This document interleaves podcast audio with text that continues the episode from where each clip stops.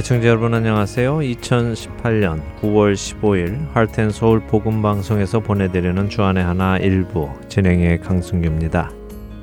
지난 한 주도 빛의 자녀로 하나님께서 영광을 받으시도록 살아가신 여러분들 되셨으리라 믿습니다.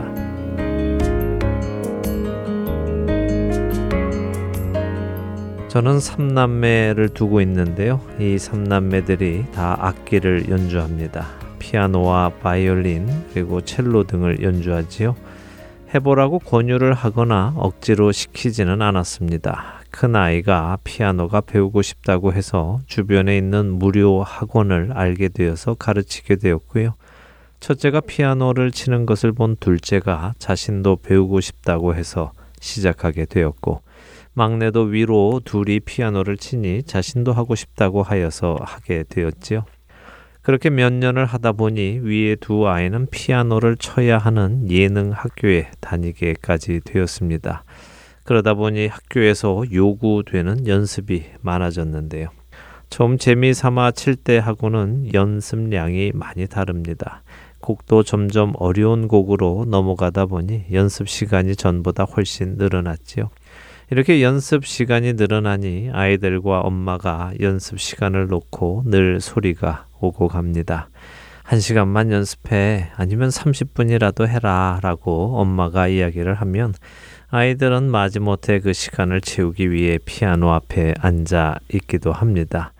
특히 저희 막내 녀석은 30분 연습 시간 중에도 몇 번이고 저에게 와서 아빠 나 연습한 지 얼마나 됐어요? 라고 묻습니다. 그럴 때 저는 이제 5분 지났다. 30분 지나면 아빠가 알려줄게 하고 대답을 해줍니다. 아이들에게는 그 30분이 또 그 1시간이 참 길고도 지루하게 느껴지는 것처럼 보입니다. 첫 찬양 함께 하신 후에 계속해서 말씀 나누겠습니다.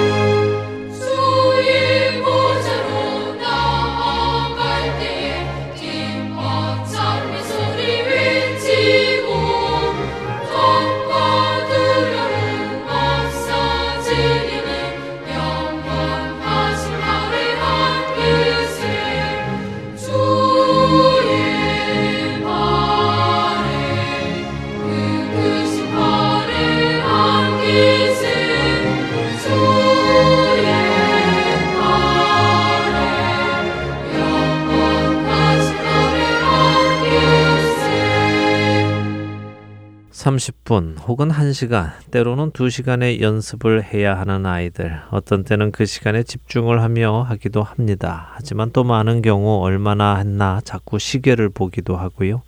갑자기 배가 아프다며 화장실을 가기도 하고, 목이 마르다며 연신 물을 마시러 오기도 하지요. 어떻게든 그 연습 시간에 덜 연습을 하고 다른 것을 하며 그 시간을 때워볼까 하는 모습이 아빠인 저에게는 보이는데요. 그런데 이런 아이들이 똑같은 30분 동안 다른 어떤 것을 하도록 허락을 해주면 움직이지도 않고 하는 것이 있습니다. 무엇일까요? 네, 바로 아이들이 좋아하는 비디오 게임입니다. 종종 주말에 아이들이 해야 할 일들을 다 해놓고는 비디오 게임을 해도 되느냐고 물어옵니다. 할 일을 다 한 것이 확인이 되면 30분 정도 게임을 하도록 허락을 해 주는데요. 그럴 때 아이들의 모습은 피아노 연습할 때의 30분과는 완전히 다른 모습입니다. 물도 마시지 않고요. 시계를 보지도 않습니다. 분명 소변이 마려워 몸을 비틀고 있는데도 화장실을 가지 않고 게임기를 붙들고 있을 때도 있지요. 화장실 다녀오는 시간조차도 아까워서 그런 것입니다.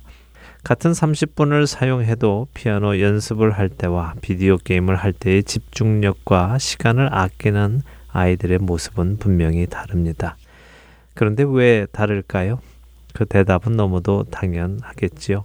한 가지는 해야 하기 때문에 하는 것이고 또 한 가지는 하고 싶어서 하는 것이기 때문일 것입니다.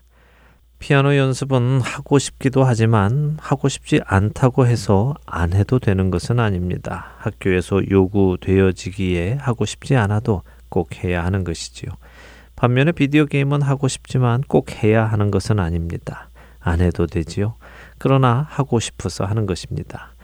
해야 하는 것을 하는 것과 하고 싶은 것을 하는 것에는 분명 많은 차이가 있습니다.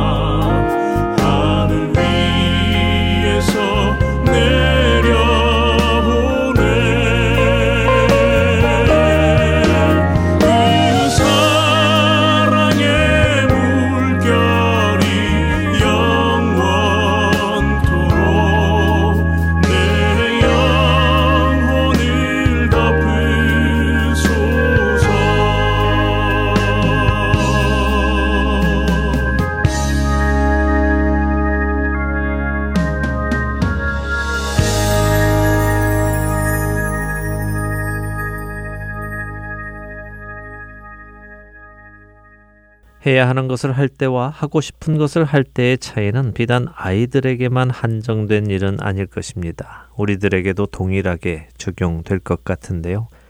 먹고 살기 위해 할 수 없이 일을 하는 사람들은 그 일하는 시간이 지루하고 길게 느껴질 것입니다. 그러나 먹고 살기 위해서 일을 하는 것이 아니라 자신의 꿈을 이루기 위해 일을 하는 사람에게는 주어진 그 시간이 부족하고 또 소중하게 느껴지겠지요. 그런데 우리의 신앙생활은 어떨까요? 여러분의 신앙생활은 어떠십니까? 여러분의 신앙생활 하시는 것이 길고 지루하게 느껴지십니까? 아침마다 성경을 읽어야 하고 시간 맞추어 기도를 해야 하고 때가 되면 수요 예배, 새벽 예배, 금요 예배, 주일 예배에 나가야 하고 구름 모임, 임원 회의 이런저런 모임에 나가는 것이 힘이 드시는지요?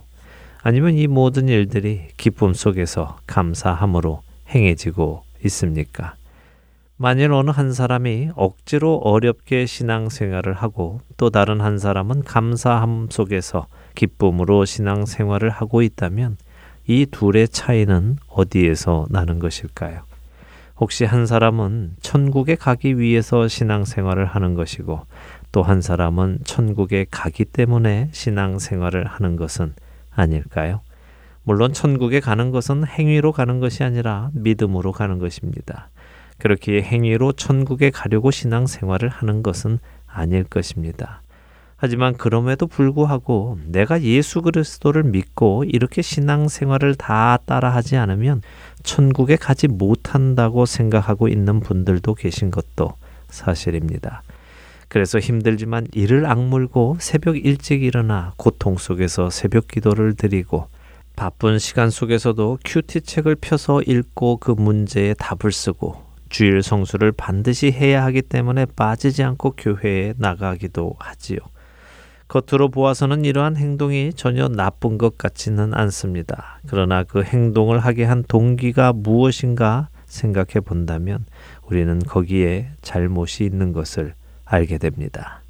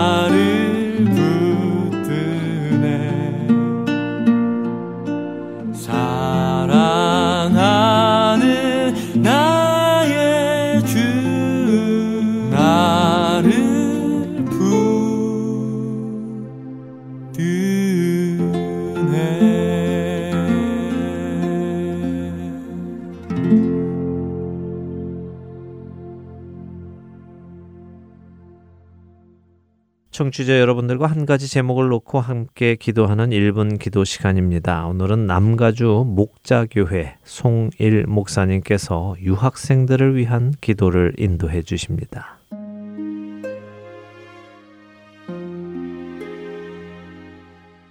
Heart and Soul 복음방송 1분 기도 시간입니다. 저는 남가주 목자교회를 섬기고 있는 송일 목사입니다. 오늘은 미국에 유학생으로 온 분들을 위해 기도하는 시간을 가지려고 합니다. 요즘 한국에서 미국으로 공부하러 오시는 분들을 종종 뵙니다.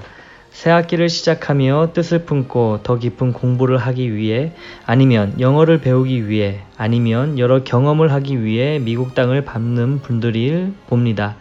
그분들이 낯선 곳에서 정착하고 삶을 살아갈 때 하나님이 인도하시는 삶을 경험할 수 있게 되기를 원합니다.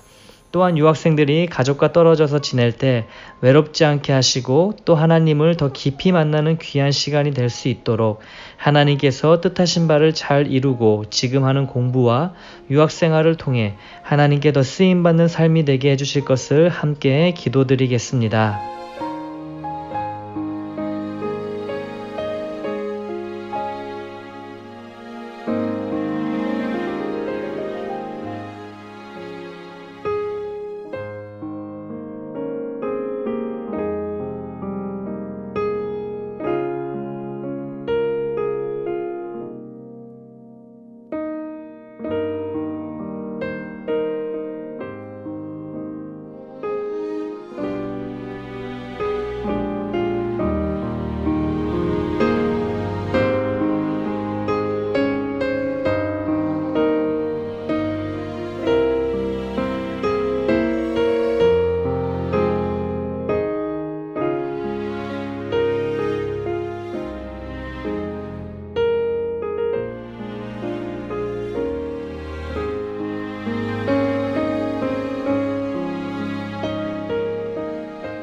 하나님 아버지, 지금 우리가 한 마음으로 이제 이곳에서 새롭게 삶을 시작하고 새로운 공부를 시작하는 유학생들을 위해 기도하였습니다.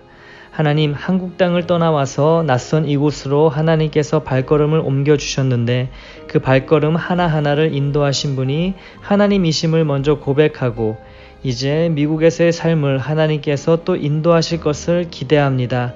하나님, 좋은 교회와 좋은 믿음의 성도들을 만나서 신앙을 잃지 않고 더 뜨겁게 하나님을 알아가는 삶이 되도록 인도하여 주시고 때로는 외롭고 힘들 때 찾아와서 위로해 주시는 하나님을 경험할 수 있도록 인도해 주시옵소서. 여호와 이래에 준비하시는 하나님을 만날 수 있도록 또 하나님 앞에서 쓰임 받도록 준비되는 기간이 될 수 있도록 인도하여 주시옵소서. 영육이 강건한 유학 생활이 되도록 축복하여 주시옵소서.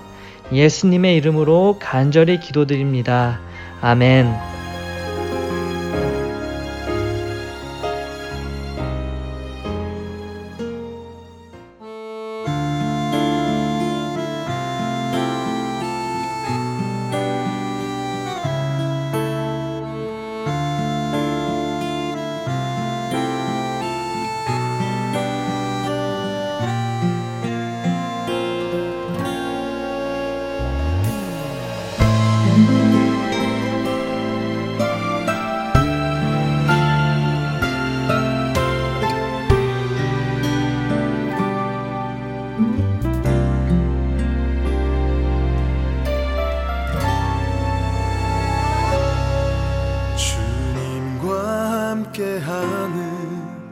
이 고요한 시간 주님의 보좌 앞에 내 마음을 쏟네.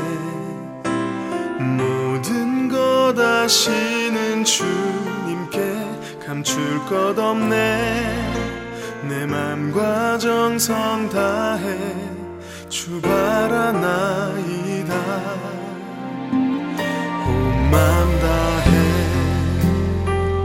사랑합니다. 온 마음 다해. 주 알기 원하네. 내 모든 삶 당신 것이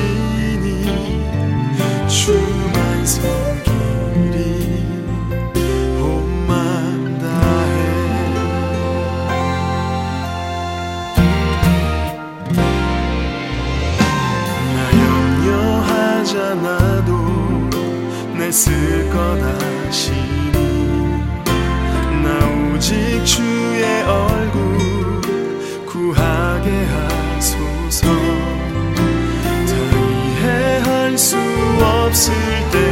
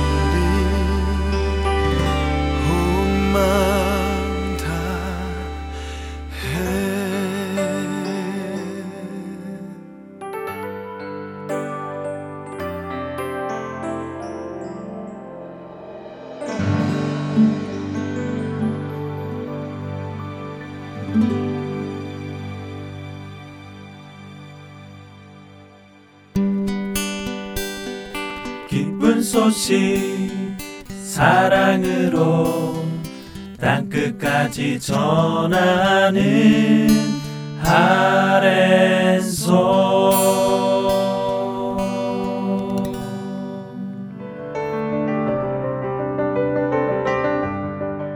이디오피아 내시에게 복음을 전하기 위해 빌립 집사를 광야로 보내신 하나님의 구원 사역.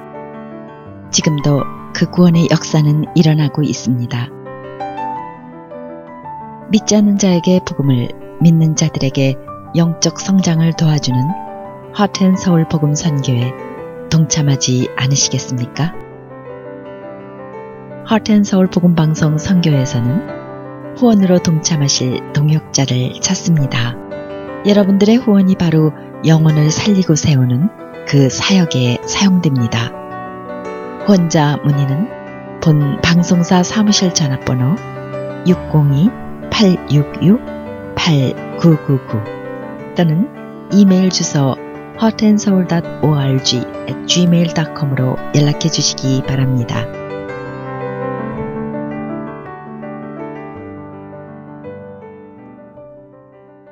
야곱을 이스라엘로 만들어 가시는 하나님을 만나는 시간입니다. 야곱의 하나님으로 이어드립니다.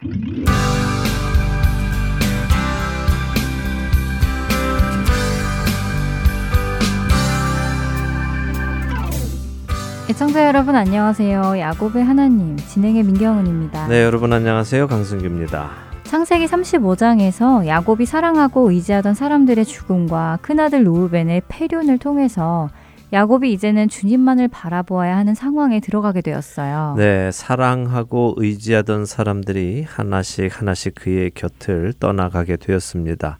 어, 그런데 사실 아직 한 명이 또 남아 있지요. 바로 네. 요셉입니다. 어머니의 채취를 주던 어머니의 유모 드보라, 그리고 사랑하는 아내 라헬을 떠나보낸 후에 그에게는 사랑하는 아내가 남긴 큰아들 요셉을 더 귀히 여기게 되었을 것입니다. 그랬겠네요. 어쩌면 야곱에게는 요셉이 장자처럼 느껴졌을지도 모르겠어요. 예, 그럴 것입니다. 어, 자신이 정말 사랑한 사람은 라헬이었고요. 그 라헬이 낳은 첫 아들이 요셉이니까 그의 마음속에는 요셉이 장자였을 것입니다. 그리고 그런 생각이 행동으로도 또 나오게 되어 있지요.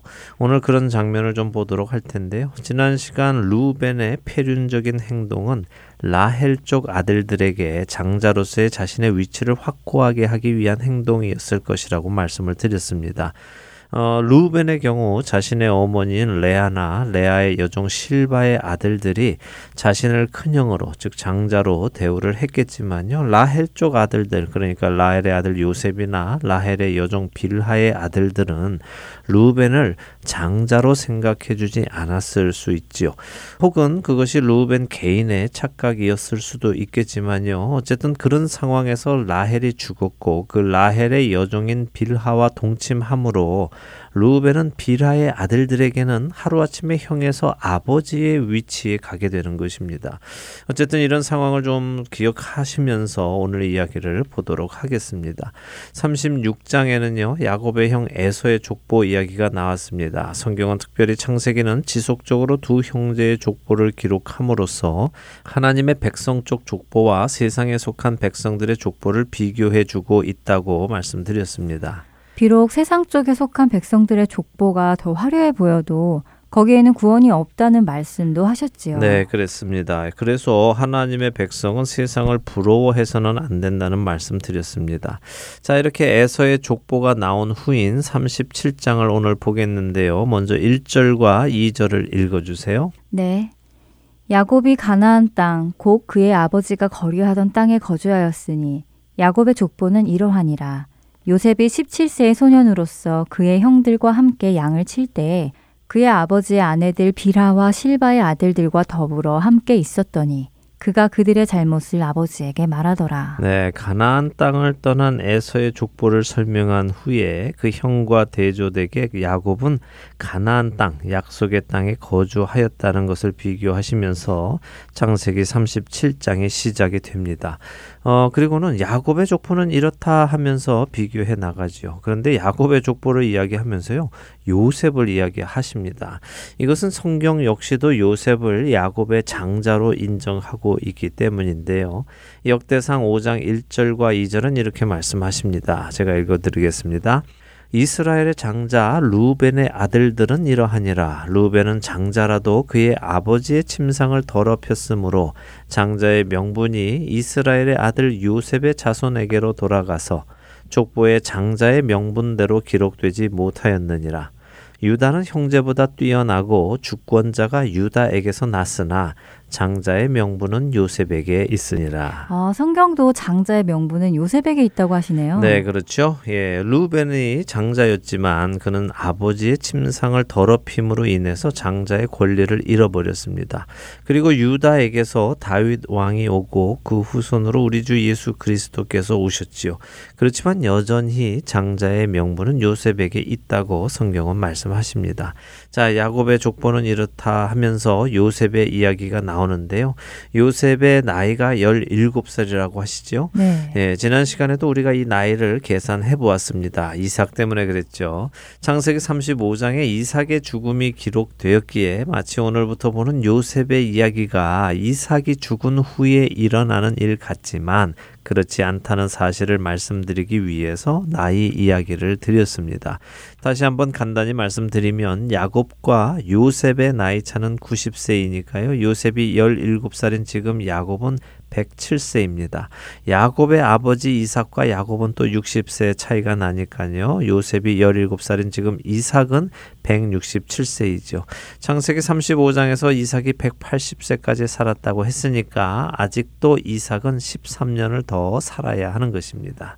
이제부터 요셉이 팔려가는 이야기가 나오는데 그럼 이삭 할아버지가 살아있을 때 그런 일이 일어난 것이네요. 네.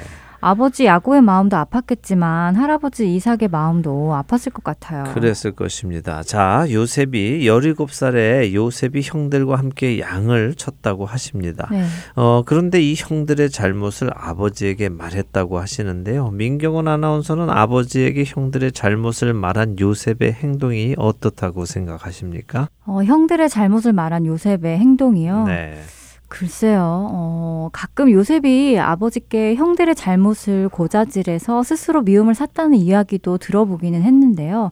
저는 그게 고자질처럼 느껴지지는 않던데요. 네, 사실 요셉의 이런 행동을 두고요 많은 해석이 존재합니다. 어떤 학자는 요셉이 형들과 함께 양을 칠 때라는 이 구절이 요셉이 양떼들 가운데에서 형들을 지키고 있을 때라고 번역할 수 있다면서 아버지 야곱이 요셉에게 형들을 감시하는 역할을 맡겨서 요셉은 단순히 아버지가 시킨 일을 한 것뿐이다라고 하기도 하고요. 또 어떤 학자는 요셉이 형들의 잘못을 야곱에게 말했을 때 야곱이 그렇게 고자질하는 것은 나쁜 일이다 라면서 훈계를 하지 않고 그래 그래 잘했어 하면서 편애를 해서 요셉이 자꾸 이런 고자질을 하도록 잘못했다라고 하기도 합니다. 아, 그런데요 이런 해석은 지금 요셉의 행동을 고자질이라는 나쁜 행동이라고 생각하고 있기 때문에 착한 요셉이 그런 나쁜 행동을 한 것을 어떻게든 정당화시켜 보려는 의도에서 하는 억지스러운 해석인데요. 그러나 요셉의 행동은 나쁜 고자질은 아닙니다. 만일 요셉이 형들이 아버지에게 혼나기를 바라는 마음으로 가서 일렀다면 나쁜 일이었겠죠. 혹은 없는 일을 만들어내거나 작은 일을 크게 부풀려서 일렀다면 나쁜 일입니다. 하지만 요셉이 한 일은 그런 나쁜 일이 아니라는 것을 우리가 먼저 생각해야 합니다. 자, 여기서 형들의 잘못이라는 구절에서요. 잘못은 라라는 히브리어인데요. 이 단어는 악한 것을 뜻합니다. 선악을 구분할 때 악을 지칭하는 단어이지요. 그러니까 정확히 형들이 어떤 악한 일을 했는지는 성경이 말씀하시지 않습니다. 그렇게 우리는 알 수는 없지만요. 분명 그들은 악한 일을 한 것이죠. 그리고 그런 그들의 악한 행동을 요셉은 아버지에게 알린 것입니다. 형들이 한 악한 행동이 아버지 야곱과 관련이 되었을 수도 있겠네요. 어, 그럴 수도 있겠죠. 학자들에 따라서 야곱의 아들들이요, 아버지의 양떼를 팔아먹었다 하는 사람들도 있고요, 도박을 했다는 사람도 있고, 또 필요 없는 살생을 했다는 사람도 있습니다만, 그것은 알 수 없으니까 우리는 단순히 성경이 말씀하신 대로만 생각을 하겠습니다. 무슨 일인지는 모르지만 성경의 관점에서 볼 때 악한 행동을 한 것입니다. 여기서 우리가 눈여겨 볼 것은요. 요셉이 고자질을 했느냐 안 했느냐 보다요. 요셉이 형들의 악한 행동에 동참하지 않았다는 사실입니다. 어, 그렇네요. 보통 형제들은 무슨 일을 하면 같이 하는 것이 보통인데 말이죠. 그렇죠. 저도 그랬는데요. 어, 형제들은 특히 나쁜 일을 할 때요. 마음들이 맞아서 같이 하는 것이 보통입니다. 음. 그런데 형제들의 그런 행동에 요셉은 동참하지 않았다는 것이죠. 더욱이 그것은 악한 일이었기에 더 그런 것입니다. 그렇다면 우리는 여기서 벌써 요셉의 성품을 볼 수 있습니다. 요셉은 이미 어려서부터 악한 행동에 동참하지 않는 성품을 가진 사람이었다는 것이죠. 음, 될성 싶은 나무는 떡잎부터 알아본다고 요셉이 험난한 삶을 살면서 여러 가지 유혹에서도 자신을 지킬 수 있었던 것이 어려서부터 그의 성품이 악에 동참하지 않는 사람이었기 때문이었겠네요. 네. 그리고 그가 그런 이유는 하나님을 알고 있었기 때문이고요. 맞습니다. 요셉의 성품을 보는 것이 더 중요한 구절입니다. 자, 그리고 이 구절들이 왜 그가 형에게 미움을 받게 되는가 하는 것도 더 깊이 이해할 수 있게 해주지요. 그렇네요. 형들이 자신들은 악한 일을 하고 있는데 요셉은 그런 악한 일에 동참하지 않고 오히려 아버지에게 가서 그 일을 고하니까 음. 형들에게 미움을 받을 수밖에 없네요. 맞습니다. 앞으로 우리가 요셉의 삶을 좀 깊이 볼 텐데요. 미리 조금 말씀을 드리면요. 이미 많은 분들이 아시겠지만 요셉은 예수님의 그림자라는 것입니다. 요셉 속에서 우리는 앞으로 오실 예수님을 보게 됩니다. 물론 그 말이 요셉이 완전했다 하는 것은 아닙니다. 그러나 요셉의 많은 부분을 통해서 우리가 예수님을 보게 되고요. 또 더 나아가서 요셉을 통해 우리 그리스도인들이 세상에서 어떤 모습으로 살아가야 하는지도 생각해 볼 수 있죠. 어, 이런 생각으로 우리가 요셉을 좀 보면 좋겠습니다. 요셉처럼 우리 그리스도인들도요, 세상의 악한 일에 동참해서는 안 됩니다.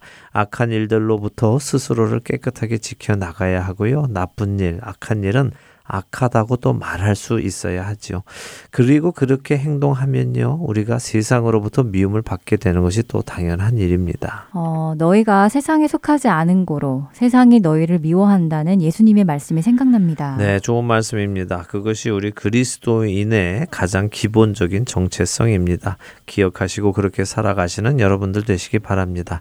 자, 어, 창세기 37장 3절과 4절을 읽어볼까요? 네. 요셉은 노년에 얻은 아들이므로 이스라엘이 여러 아들들보다 그를 더 사랑함으로 그를 위하여 채색 옷을 지었더니 그의 형들이 아버지가 형들보다 그를 더 사랑함을 보고 그를 미워하여 그에게 편안하게 말할 수 없었더라. 아, 표현이 재밌네요.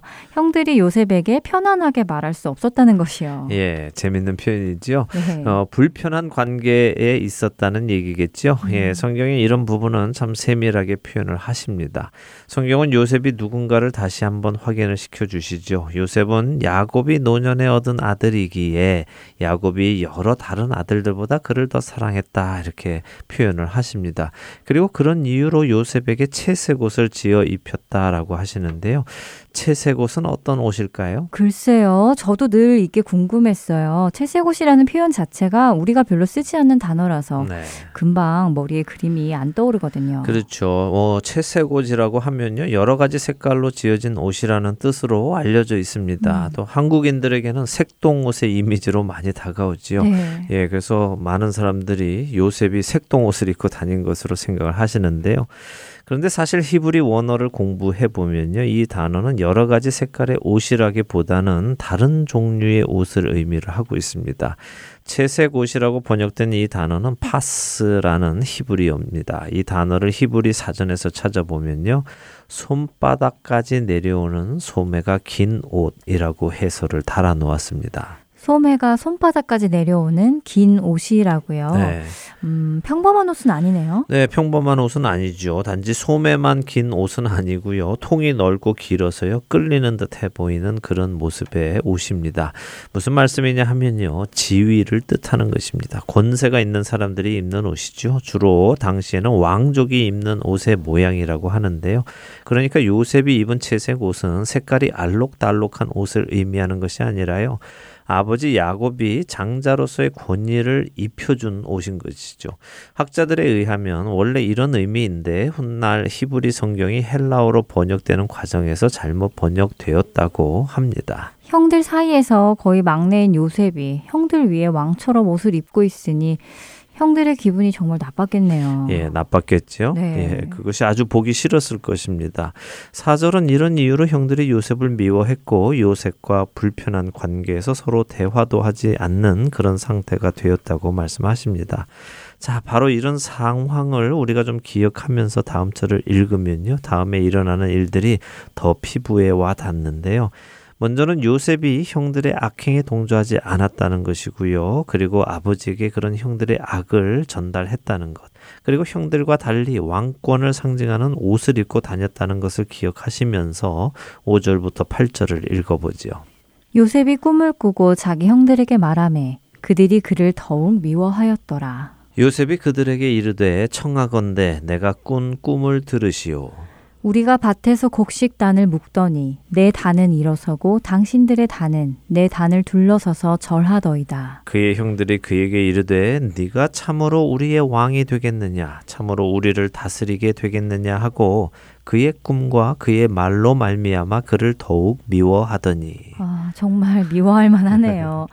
가뜩이나 왕처럼 옷도 입고 자신들하고는 여러 가지 다른 점이 많아서 기분이 좋지 않았을 텐데 이제는 꿈에서까지 그런 생각을 지지해 주는 일이 생기니 아 정말 얄미웠을 것 같아요. 예, 얄미웠겠죠. 네. 어, 그런데 재밌는 것이요 형들의 반응입니다. 자 보세요. 요셉은 단지 자신의 꿈만을 이야기했습니다. 형님들 제가 꿈을 꾸었는데 밭에서 곡식단을 묶었는데 내 단은 서고 형님들 단은 내 단을 둘러서서 절을 하 더군요. 라고 했습니다. 그랬더니 형들이 뭐야 우리가 너한테 절을 한다고 이렇게 반응하는 것이 아니라요. 네가 참으로 우리의 왕이 되겠느냐 하고 되묻습니다. 음, 그렇네요. 요셉은 자신이 형들의 왕이 될 것이라고 하지 않았는데도 형들이 먼저 그렇게 해석을 하는군요. 네, 그래서 재미있는 것이죠. 음. 꿈 얘기만 듣고도 형들은 이 녀석이 우리들의 왕이 되려고 한다 하고 생각하고 있는 것입니다. 그것은 그의 옷과 관련도 있을 것입니다. 왕이 입는 옷을 입고 다니는 요셉을 바라보면서 자신들 마음속에 있던 불만이 튀어나온 것이죠. 아마 이 말을 우리나라 말로 바꿔 표현을 한다면 이런 식으로 말한 것이라고 저는 생각합니다. 야, 네가 왕의 옷을 입고 다닌다고 진짜 왕인 줄 아냐? 이게 이제 아주 형님들한테 왕 행세를 하려고 꿈에서까지 지가 왕이라고 하고 다니네. 이런 식이겠죠. 아, 네. 더 와닿네요. 예, 자 그래서 그의 꿈과 그의 말로 말미암아서 요셉을 더욱 미워하게 되었습니다. 그런데 요셉이 또 꿈을 꾸지요. 9절부터 11절을 읽어 보겠습니다. 요셉이 다시 꿈을 꾸고 그의 형들에게 말하여 이르되 내가 또 꿈을 꾼즉 해와 달과 열한 별이 내게 절하더이다 하니라. 그가 그의 꿈을 아버지와 형들에게 말하매 아버지가 그를 꾸짖고 그에게 이르되 내가 꾼 꿈이 무엇이냐? 나와 내 어머니와 내 형들이 참으로 가서 땅에 엎드려 내게 절하겠느냐? 그의 형들은 시기하되 그의 아버지는 그 말을 간직해 두었더라. 네. 아, 네. 불난 집에 기름을 붓는군요. 그러게 말입니다. 예. 음. 하지만 자신이 자랑하는 것은 아닐 것입니다. 놀리는 것도 아니고요. 요셉의 생각에는 이 꿈이 참 희한한 꿈이니까 형들에게 또 아버지에게 이야기를 하는 것이죠. 왜 희한하냐 하면요. 야곱의 집안은 우리가 잘 알듯이 목자의 집안입니다. 이들은 목축업으로 살고 있는 사람들이죠. 음. 농사를 짓는 사람이 아니거든요. 네. 그런데 밭 에서 곡식단을 묶는 꿈을 꾼 것입니다. 이것은 앞으로 일어날 일, 곧 곡식과 관련된 일이라는 것을 암시하기도 합니다. 어쨌든 형들은 이 꿈이 현실성이 없는 거예요. 왜냐하면 자신들은 농사 지을 일이 없으니까 말입니다. 만일 요셉의 꿈이 형들의 양이 요셉의 양에게 절을 했다 그랬다면 조금 현실 가능성이 있어서 형들도 좀 심각하게 받아들였을지도 모릅니다. 이번 두 번째 꿈도 재밌는 것이요. 요셉은 그냥 하늘의 해와 달과 열한 별이 자신한테 절을 했다고 말합니다. 그런데 그 꿈 이야기를 들은 사람은 해가 야곱이고 달이 야곱의 아내이고 열한 별이 요셉의 형제들이라는 것을 누가 해몽해 주지 않아도 안다는 것입니다. 어, 그것도 희한하네요. 희한하지요. 자, 그런데 이 꿈 이야기를 들은 아버지 야곱과 형들의 반응은 사뭇 다릅니다. 물론 아버지 야곱도 꾸짖기는 합니다. 야, 이 녀석아, 아버지, 어머니, 그리고 형들이 너에게 절할 일이 있겠느냐 하고 되묻지요. 현실 가능성이 없어 보이기 때문입니다. 그래서 형들은 첫 번 꿈 때와 마찬가지로 요셉을 미워하고 시기합니다. 그런데 아버지 야곱은 헛소리 같아서 꾸짖기는 하지만 그 말을 간직해 두었다고 하십니다. 간직해 두었다 하는 말은요, 그가 곰곰이 생각하기 시작했다는 것입니다.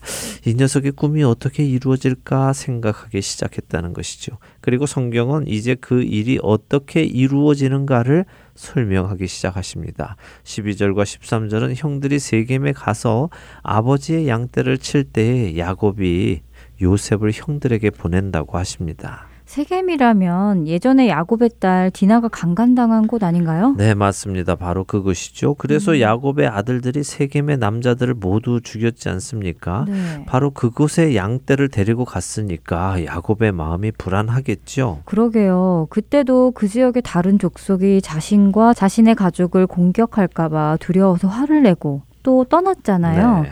그런데 그런 곳으로 사고뭉치 아들들이 가니까 당연히 걱정스러웠겠네요. 네, 야곱의 아들들은 자신들이 그때 세겜의 남자들을 다 죽였고 남은 사람들을 종으로 데리고 왔기 때문에 그 땅을 자신들의 땅이라고 생각했을 것입니다. 그러니까 자신 있게 그곳으로 갔겠죠. 지금 야곱이 있는 곳에서 세겜은 약 사흘 길 정도가 되는데요. 멀리 떨어져 있으니까 더 불안했을 것이고 혹시나 또 무슨 일을 저지를까 노심초사하면서 믿을 만한 요셉을 보내는 것입니다. 네가 좀 가봐라. 무슨 일이 있나 좀 보고 내게 알려주어라 하는 것이죠. 그러자 요셉이 알겠다고 하면서 그 길을 떠납니다. 15절에서부터 18절에는 길을 떠난 요셉이 형들을 찾지 못하자 어떤 사람이 형들이 도단으로 갔다고 이야기를 해줍니다. 도단은 세겜에서 또 하루 길을 북쪽으로 더 가야 하는 곳입니다. 점점 집에서 멀어지는 것이죠. 아버지의 보냄을 받아서 악하고 사고치는 형들을 찾아 끝까지 가는 요셉의 모습에서 우리는 하나님 아버지께 보냄을 받아서 주인인 우리들을 끝까지 찾아오신 예수 그리스도의 모습을 보게 됩니다. 네, 그렇네요. 중간에 세겜에서 형들이 없으니까 집으로 돌아와서 형들은 도단으로 갔다던데요 하고 보고만 해도 되었을 텐데 네. 요셉은 도단으로까지 형들을 찾아가네요. 음. 그리고 결국 그 길은 요셉의 고난이 시작되는 길이기도 하고요. 어, 정말 예수님의 길과 많이 닮아 있네요. 그렇습니다. 말씀드린 대로 우리는 앞으로 요셉과 예수님의 닮은 점들을 많이 볼 것입니다. 그때마다 제가 이렇게 말씀을 드릴게요. 자, 오늘 마칠 시간이 되었는데요. 마치기 전에 한 가지만 말씀을 드리죠. 마치 지금 스토리가 야곱에게서 이제 요셉으로 넘어간 것처럼 느껴집니다. 요셉이 중심에 나오니까요. 네. 하지만 이것을 기억하시기 바랍니다. 성경은요. 한 사람이 하나님께서 계획하신 모습이 되어야 그 사람이 성경의 뒷면으로 사라진다는 것을 말입니다. 아브라함이 또 이삭이 성경의 전면에서 사라질 때는 그들의 모습이 하나님께서 계획하셨던 모습이 되었기 때문입니다. 그러나 야곱은 아직 그가 죽었다는 이야기가 나오지 않은 상태에서 요셉의 이야기 그리고 또 다음 장인 38장에는 유다의 이야기가 나옵니다. 이것은 이야기가 요셉과 유다로 넘어가는 것이 아니라요.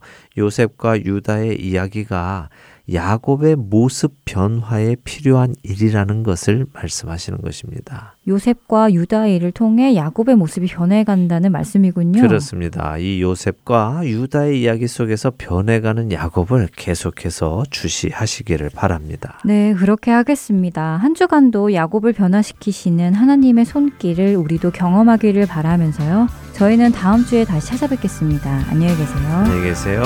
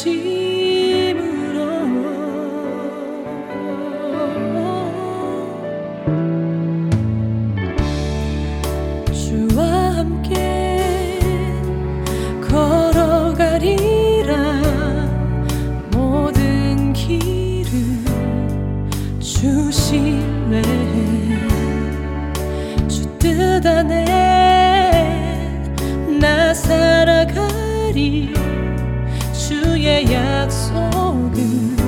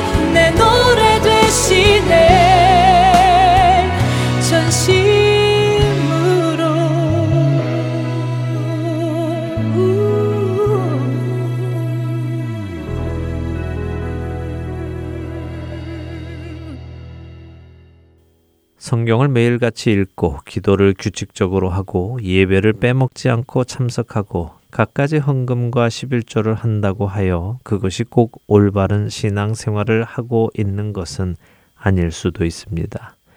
왜냐하면 예수님 당시의 바리새인들과 서기관들 역시 규칙적으로 성경을 읽고 기도를 하며 모든 제사와 절기를 지키고 안식일을 끔찍히도 지켰습니다. 또한 그들은 박하와 회향과 근체의 11조까지 드렸지요. 그러나 그들은 예수님으로부터 외식하는 자라는 질책을 받았습니다. 그렇게 겉으로 보이는 신앙생활만 가지고 그 사람의 신앙생활이 올바르다 아니다라고 판단할 수는 없다는 것입니다. 이 모든 신앙생활은 천국에 가기 위해 하는 것이 아니라 하나님의 백성이 된 자 안에 솟아오르는 자연스러운 삶의 변화이어야 합니다. 먹고 살기 위해서 일을 하다 보면 그렇게 일을 해야 하는 자신의 모습이 비관적으로 느껴질 때도 있고 한스럽게 느껴질 때도 있습니다. 그러나 자신이 원하는 그 일을 할 때는 그런 생각이 나지 않지요. 만일 우리에게 선택의 여지가 천국과 지옥밖에 없어서 그래서 그 지옥에 가고 싶지 않아서 바로 그 이유로 예수를 믿고 천국에 가기 위해 신앙생활을 하고 있는 것이라면 그 신앙생활은 아무 기쁨도 또 의미도 없는 고달픈 생활이 될 수밖에 없을 것입니다.